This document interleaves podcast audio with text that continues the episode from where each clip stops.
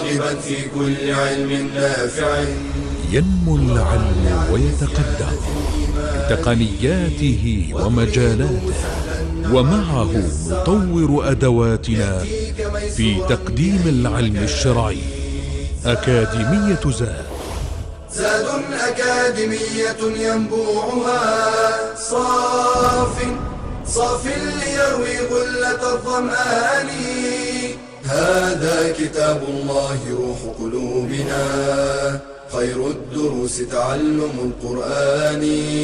بشرى لنا زاد أكاديمية للعلم كالأزهار في البستان. بسم الله الرحمن الرحيم. الحمد لله رب العالمين والصلاة والسلام على نبينا محمد بن عبد الله وعلى آله وصحبه أجمعين. أيها الإخوة والأخوات والطلاب والطالبات السلام عليكم ورحمة الله وبركاته. حياكم الله.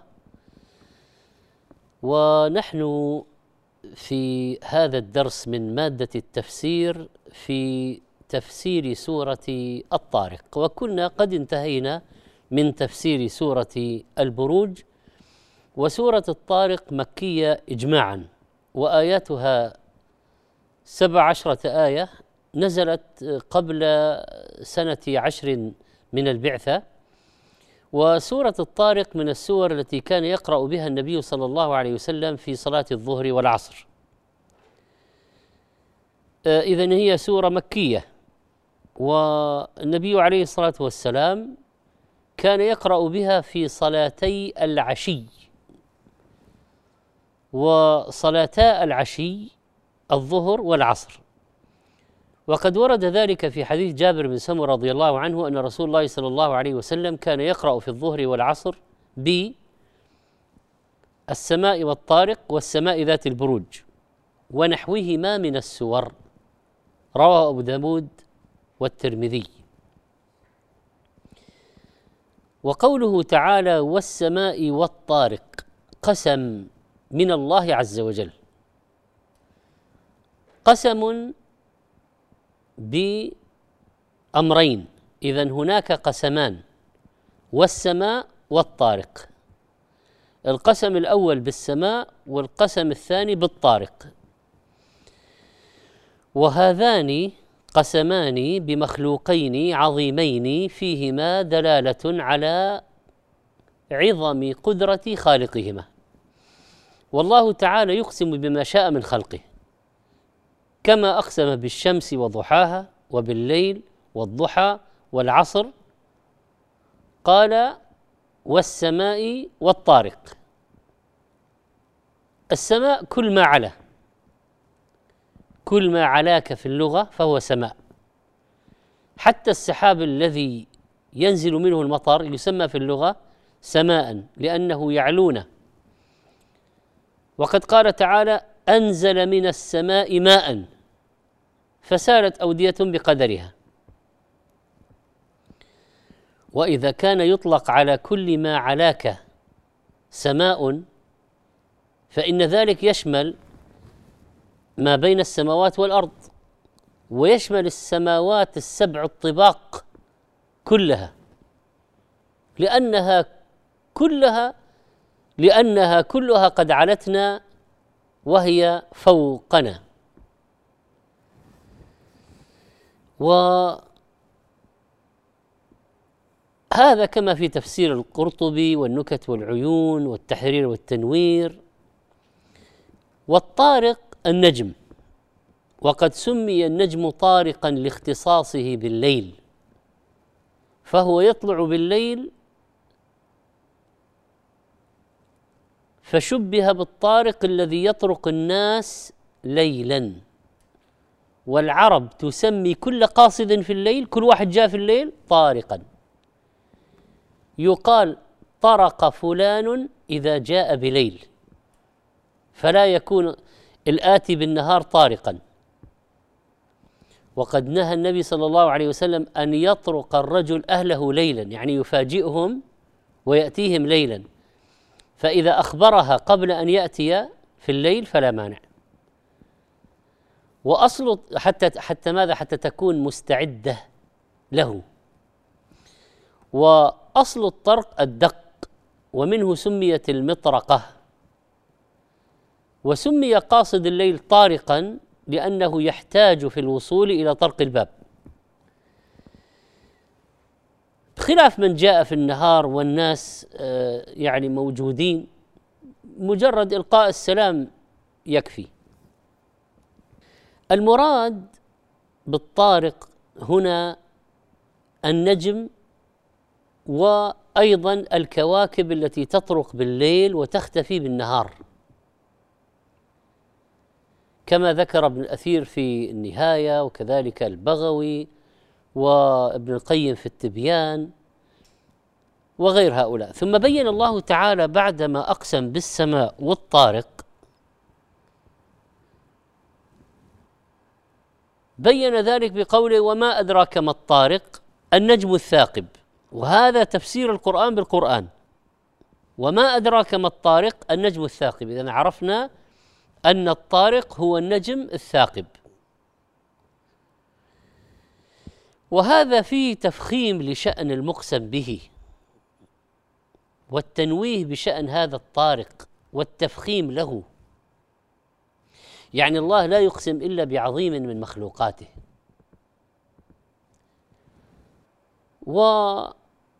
والطارق إذن نجم عظيم له شأن خلقته عظيمة. والمعنى وأي شيء أعلمك بالطارق وأي شيء يدريك بحقيقة هذا؟ والسماء والطارق وما أدراك ما الطارق. فلم يكن النبي عليه الصلاة والسلام يدري ما الطارق لأن الطارق يشمل النجم وغيره والضيف الآتي ليلا. ولذلك فسره تعالى بقوله النجم الثاقب. قال ابن عباس رضي الله عنهما كل شيء من القرآن من قوله وما أدراك فقد أدراه يعني أخبره وأعلمه لنبيه صلى الله عليه وسلم.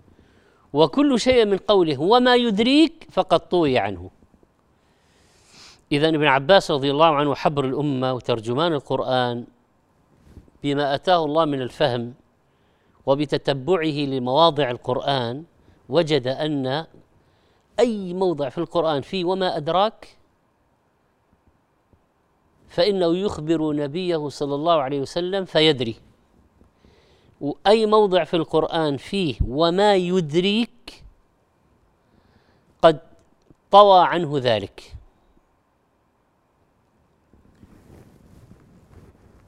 وقوله يعني مثلا وما يدريك لعل الساعة تكون قريبة ما يدري عن الساعة مثلا.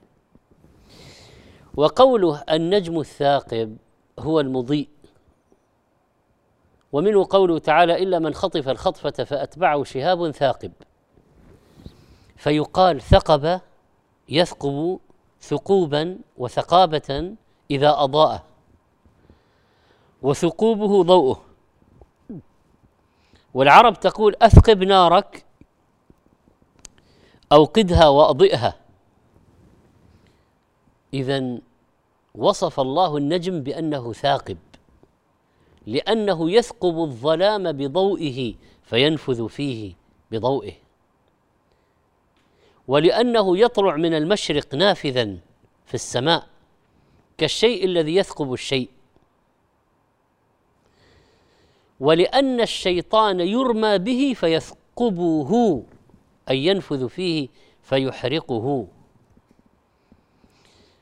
وأكثر أهل التفسير على أن الطارق والثاقب اسم جنس. أريد به العموم يعني ليس المقصود نجما معينا وإنما النجم الثاقب يشمل سائر النجوم الثواقب المضيئة. وقال بعض المفسرين هو نجم بعينه لكن أي نجم؟ فقال بعضهم هو الثريا وقيل هو زحل. وقيل هو الذي ارتفع على النجوم كلها والعرب تقول للطائر إذا لحق ببطن السماء ارتفاعا قد ثقبا وقال ابن القيم رحمه الله المراد به الجنس لا نجم معين. ومن عينه بأنه الثريا أو زحل فإن أراد التمثيل فصحيح وإن أراد التخصيص فلا دليل عليه. والمقصود أنه سبحانه أقسم بالسماء ونجومها المضيئة وكل منها آية من آياته الدالة على وحدانيته. نسأل الله أن يجعلنا ممن يوحده ويعظمه. وقفة قصيرة ثم نعود إليكم إن شاء الله. بشرى لنا أكاديمية للعلم كالأزهار في البستان.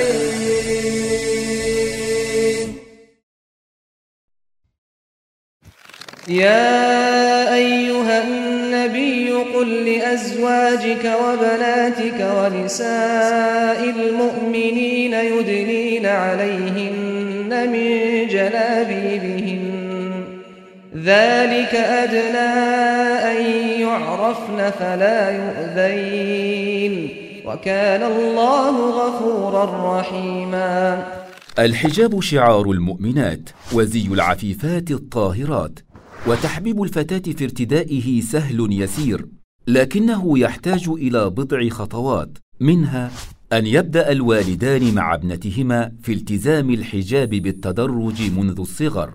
فقد تتشكل لديها مع الوقت قناعات خاطئة تصعب معالجتها. أن يغرسا في ابنتهما نبتة المراقبة والخشية ويرسخا في ذهنها أن الله يرضى عن المرأة العفيفة المحتشمة المطيعة لأوامره أن يظهر إعجابهما بالحجاب وذلك بالحديث عنه كثيرا أمامها مع ذكر صفاته ومحاسنه. الحرص على أن تصاحب لبنة الفتيات الصالحات المحجبات فالصحبة الصالحة لها أكبر الأثر في السلوك والأخلاق. أن يمنح الوالد الأم فرصة اصطحاب ابنتها لدروس العلم وحلقات القرآن إذ ينبغي أن تكون محجبة أثناء ذلك مما يعودها ارتداء الحجاب. استخدام الهدية والمكافأة التشجيعية وإعلام الفتاة أن المكافأة الكبرى إنما هي في تحصيل مرضاة الله تعالى. بشرى لنا أكاديمية للعلم كالأزهار في البستان. الحمد لله أهلا ومرحبا بكم حياكم الله. وقد سبق في أول هذه السورة العظيمة سورة الطارق ذكر قسم الله تعالى بالسماء والطارق وتفسير الطارق بأنه نجم الثاقب فالآن هذان القسمان على أي شيء؟ يعني ما هو جواب القسم؟ لأنه لا بد لكل قسم من جواب. يعني لماذا أقسم الله؟ على حقيقة معينة إثباتا وتأكيدا. فما هي هذه الحقيقة؟ هذه قوله تعالى إن كل نفس لما عليها حافظ. فأقسم الله تعالى بالسماء والطارق على حال هذه النفس الإنسانية والاعتناء بها وإقامة الحفظ عليها وأنها لم تترك سدى بل إنه تعالى حفظها وجعل لها ملائكة تحفظها. له معقبات من بين يديه ومن خلفه يحفظونه.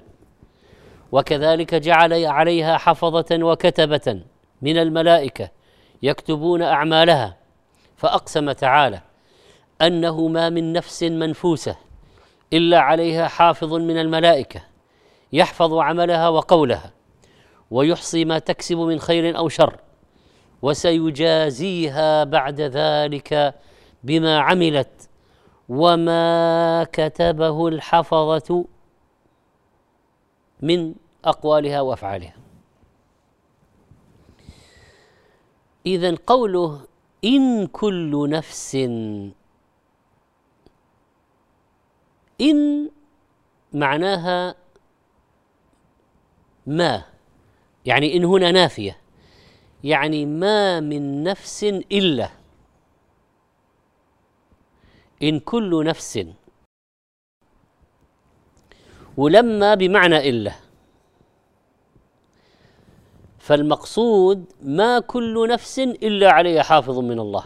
ما من نفس إلا وعليها حافظ من الله. ما من نفس إلا وعليها حافظ من الله. طبعا يحفظها من الحوادث ويحفظ أعمالها فيكتبها في ملائكة حفظة وفي ملائكة كتبة. هناك حفظة وهناك كتبة كلهم بأمر الله. يعني عجبا لهذا المخلوق لهذا الإنسان. واحد مثلا واحد من البشر سخر الله له معقبات من بين يديه ومن خلفه يحفظون من أمر الله. فإذا جاء القدر ال- ال- الذي قدره الله تخلت الحفظة فوقع الحادث. وإلا فكم وكم ننجو من حوادث. كيف نجونا؟ أن الله سبحانه وتعالى أوجد وجعل ملائكة يحفظوننا. له معقبات من بين يديه ومن خلفه يحفظونه. طيب هؤلاء الملائكة الحفظة والكتبة يحفظون عليه ويقيدون ويكتبون ما يقول ما يلفظ من قول إلا لديه رقيب عتيد. اذا آه إن كل نفس إن كل نفس كل نفس لما عليها حافظ فهناك من يحفظها ومن يحفظ عملها. إذا ما خلوت الدهر يوما فلا تقل خلوت ولكن قل علي رقيب. ولا تحسبن الله يغفر ساعة ولا أن ما يخفى عليه يغيب. إذا هذه قوله لما عليها حافظ فيها موعظة فيها موعظة وفيها تكريم. يعني بيان أن الله كرم الإنسان جعل آه، حفظه يحفظونه وجعل كتبه يحفظون يحفظون عمله وأقواله. في قوله تعالى لما عليها حافظ قراءتان فقرأ ابن عامر وحمزة وعاصم لما عليها حافظ بالتشديد لما يعني ما من نفس إلا عليها حافظ. وقرأ الباقون لما بالتخفيف لما عليها حافظ. ما صلة مؤكدة يعني زيادة في الكلام للتأكيد. والمعنى إن كل نفس لعليها حافظ من ربها. لعليها حافظ من ربها. طيب الحافظ الآن ما ما المقصود بالحافظ؟ قيل هو الله عز وجل الحافظ والحفيظ والمهيمن كما قال تعالى فالله خير حافظا.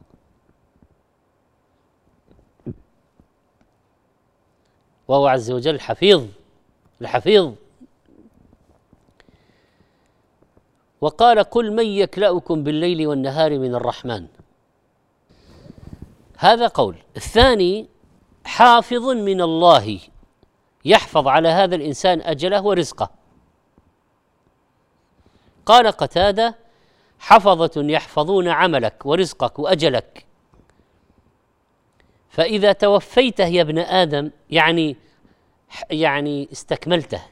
إذا استكملت رزقك وعمرك قبضت إلى ربك. يقال توفى فلان دينه من فلان يعني قبضه. فيقول قتادة حفظة يحفظون عملك ورزقك وأجلك. إذا توفيته يا ابن آدم يعني استكملت قبضت إلى ربك. طيب. هذا المعنى الثاني. آه، حافظ يعني حافظ من الله يحفظ عليك أجلك ورزقك آه، وهم ملائكة. وقيل المقصود الملائكة الحفظة الذين يحفظون عليك عملك ويكتبونه ويحصونه من خير أو شر. كما قال تعالى ويرسل عليكم حفظة وقال عز وجل وإن عليكم لحافظين كراما كاتبين يعلمون ما تفعلون وقال ما يلفظ من قول إلا لديه رقيب عتيد. وقال أم يحسبون أنا لا نسمع سرهم ونجواهم؟ بلى ورسلنا لديهم يكتبون. وقيل الحافظ من الله يعني أيضا ملائكة لكن يحفظها ويحرسها من الآفات حتى يدفعها ويسلمها إلى المقادير أو يسلمها إلى المقادير ثم يخلي عنها كما قال تعالى له معقبات من بين يديه ومن خلفه يحفظونه من أمر الله. اذا القول الأول حافظ هو الله القول الثاني الحافظ الملائكة. لكن أي نوع من الملائكة؟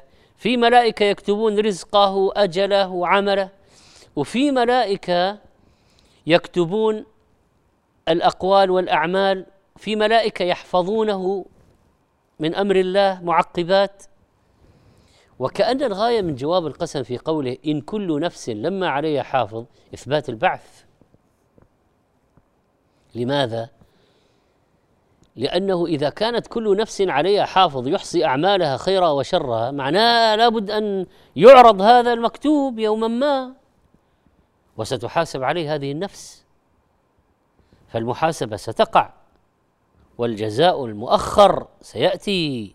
وهذا يستلزم إعادة الحياة وبعث الناس حتى يظهر هذا المكتوب وينشر. وفيه أيضا إنذار المشركين بأن الله يعلم اعتقادهم وأفعالهم وأنه سيجازيهم بذلك. اذا يا صاحب النفس إن كل نفس لما عليها حافظ إن وجودك ليس عشوائيا ولا عبثا بل إنه لحكمة وأعمالك محفوظة وسيكون هناك بعث وجزاء على هذه الأعمال.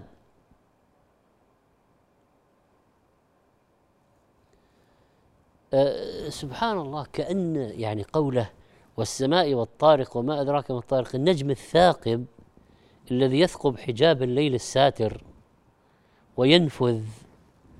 كذلك هذا الحافظ من الملائكة يعلم ما تفعل وإن عليكم لحافظين كراما كاتبين يعلمون ما تفعلون.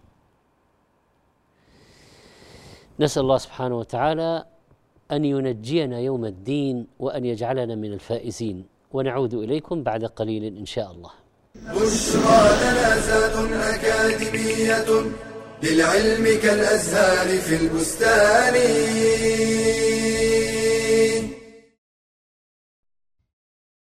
يلجأ الكثير من الباعة والمنتجين إلى وسائل شتى لجذب المشترين والتي منها تلك المسابقات التي تجريها بينهم ليحظى الفائز منهم بجوائز عينية ونقدية. وربما قامت بمنح المشترين كلهم أو بعضهم هدايا وجوائز دون عقد إيه مسابقة. فما حكم الاستفادة من هذه الهدايا؟ الراجح جواز الاستفادة منها بشرطين. الأول أن يكون ثمن البضاعة حقيقية بحيث لا يرفع التاجر السعر من أجل الجائزة. فإن رفع السعر من أجل الجائزة فهذا من الميسر وهو لا يجوز. الشرط الثاني الا يشتري الإنسان سلعة من أجل الجائزة فقط كأن يشتري حليبا أو عصيرا وهو لا يحتاج إليها لكن ليحصل على الجائزة ثم يريقه ولا يستفيد منه. فهذا من إضاعة المال الذي سيسأل المرء عنه. فعن ابن مسعود عن النبي صلى الله عليه وسلم قال لا تزول قدم ابن آدم يوم القيامة من عند ربه حتى يسأل عن خمس فذكر منها وعن ماله من أين اكتسبه وفيما أنفقه فإن كان سيستفيد منها فيما بعد باستعمال لها أو تصدق بها. فلا بأس. بشرى لنا أكاديمية للعلم كالأزهار في البستان. الحمد لله مرحبا واهلا وسهلا بكم أيها الإخوة والأخوات. ومع قول الله تعالى فلينظر الإنسان مما خلق. اذا والسماء والطارق وما أدراك ما الطارق. النجم الثاقب إن كل نفس لما عليها حافظ فلينظر الإنسان. نبه تعالى الإنسان على دليل المعاد والبعث والنشور.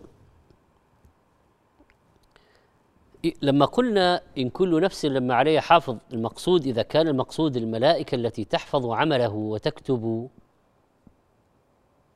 أي قول أو فعل يصدر عن هذا الإنسان فمعنى ذلك أنه هناك بعث ونشور وسينشر هذا المكتوب يوم النشور عندما ينشرون من قبورهم.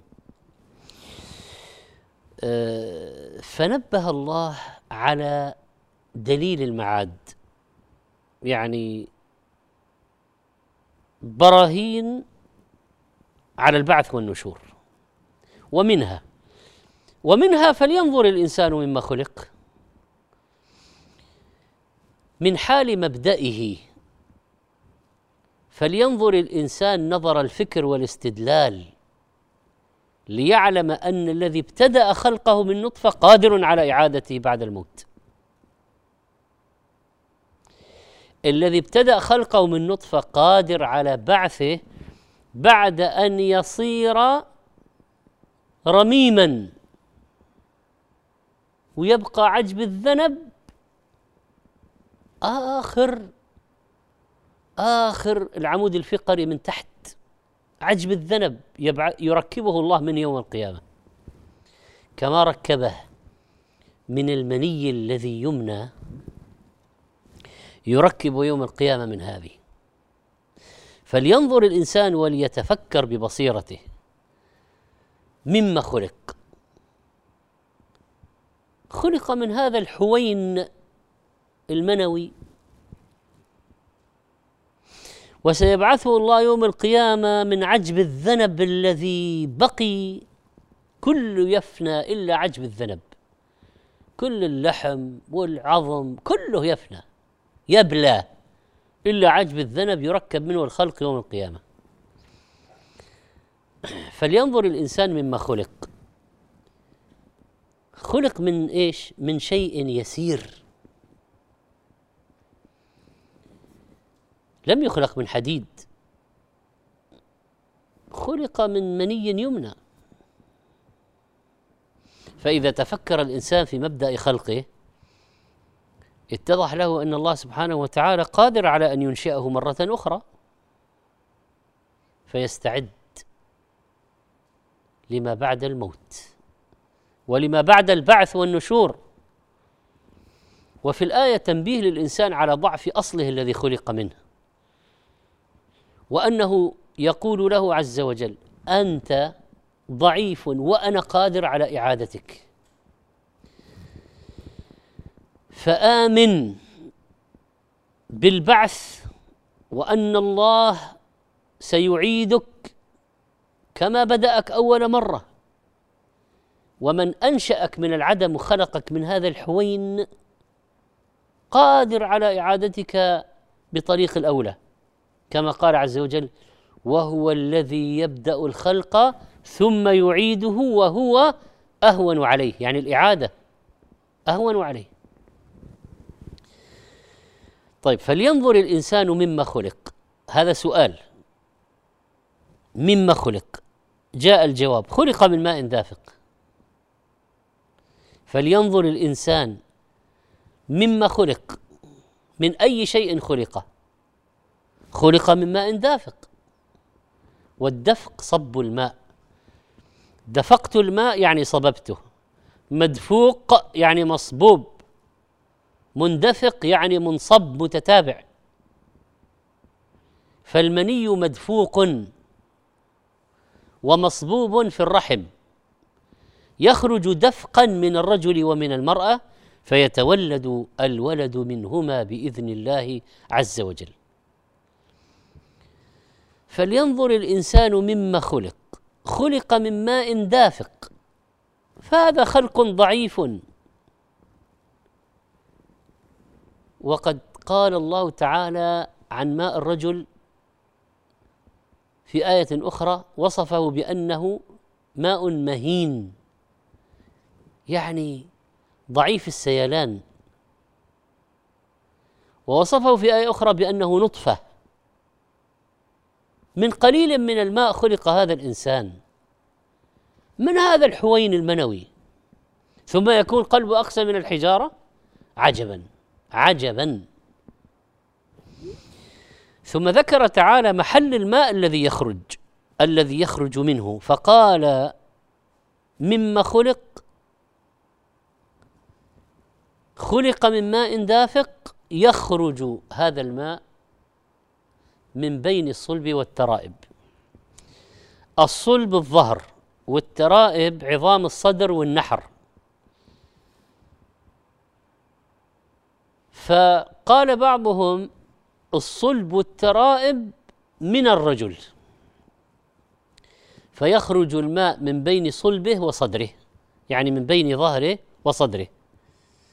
والمعنى أن المني الدافق وهو مني الرجل محله الذي يخرج منه ومنشأه الذي يسيل منه ما بين صلبه وترائبه ما بين صلب الرجل وترائبه ما بين ظهره وصدره. وممن ذكر هذا الإمام القيم رحمه الله. قالوا لأن يعني قالها من قال بهذا قال إن الله تعالى إنما وصف في هذه الآية الماء الدافق والذي يحس به ويشاهد دفقه مني الرجل والترائب تستعمل في الرجل وهي بمنزلة الثديين للأنثى. ولأن الله تعالى قال يخرج من بين الصلب والترائب ولم يخرج ولم يقل يخرج من الصلب والترائب قال من بين من بين الصلب والترائب. قالوا اذا كلاهما لشخص واحد وهو الرجل المخلوق الواحد. فلا بد أن يكون ماء الرجل خارجا من بين هذين كما قال في اللبن من بين فرث ودم لبنا خالصا والله عز وجل أخبر أنه خلق الإنسان من نطفة في غير موضع فقال عز وجل آه، في كتاب العزيز من نطفة خلقه فقدره والنطفة ماء الرجل آه، طبعا في العلم الحديث قالوا ان ماء الرجل يتكون من بين صلبه وترائبه وأن الأعصاب المغذية لمكان تجميع الحيوانات المنوية تأتي من المجموعة العصبية الموجودة تحت المعدة بين الصلب والترائب.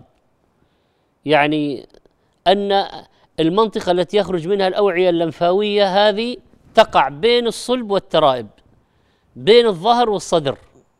وتنزل تحت. فالحيوانات المنوية للرجل تستقي مواد تكوينها قالوا من بين الصلب والترائب و آه، وهذا طبعا آه، قول. وطبعا لا ينافي أن هذا أن الإنسان مخلوق من ماء الرجل وماء المرأة. لكن أصل الخلقة في الرجل ثم ينتقل ماء الرجل إلى رحم المرأة لأن الحوين المنوي يلقح البويضة. فينشأ الولد بأمر الله. آه، الدليل على أن ماء الرجل وماء المرأة اشتركا في آه، خلقة الولد آه، من ذكر أو أنثى طبعا قوله عليه الصلاة والسلام إذا علا ماؤها ماء الرجل أشبه الولد أخواله وإذا علا ماء الرجل ماءها علاه أشبه أعمامه. رواه مسلم. القول الآخر من أقوال المفسرين ما هو؟ يخرج من بين الصلب والترائب قالوا يخرج يعني الإنسان من بين آه هذا الماء الذي يخلق منه الإنسان يخرج من بين صلب الرجل وترائب المرأة. ففرقوا بين الصلب والترائب إن الصلب للرجل والترائب للمرأة. فقالوا الصلب ظهر الرجل والترائب صدر المرأة.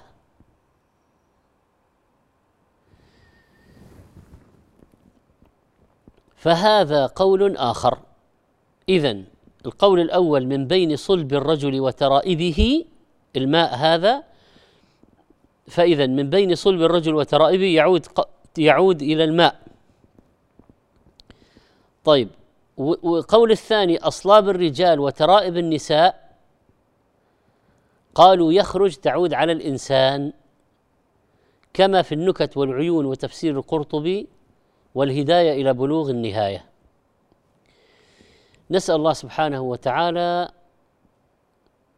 أن يغفر لنا أجمعين وأن يسلمنا يوم الدين وأن يجعلنا به من المؤمنين.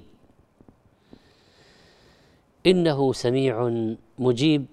وسنأتي إن شاء الله في الدرس القادم على تفسير باقي السورة لأن في قوله إنه على رجعه لقادر بيان بيان الحقيقة العظيمة المتعلقة بما سبق. فإن الذي خلق هذا الإنسان وأوجده على رجعه لقادر نسأل الله أن ينجينا يوم تبلى السرائر. وصلى الله وسلم على نبينا محمد. يا راغبا في كل علم نافع متطلعا لزيادة الإيمان وتريد سهلا النوال ميسرا يأتيك ميسورا بأي مكان.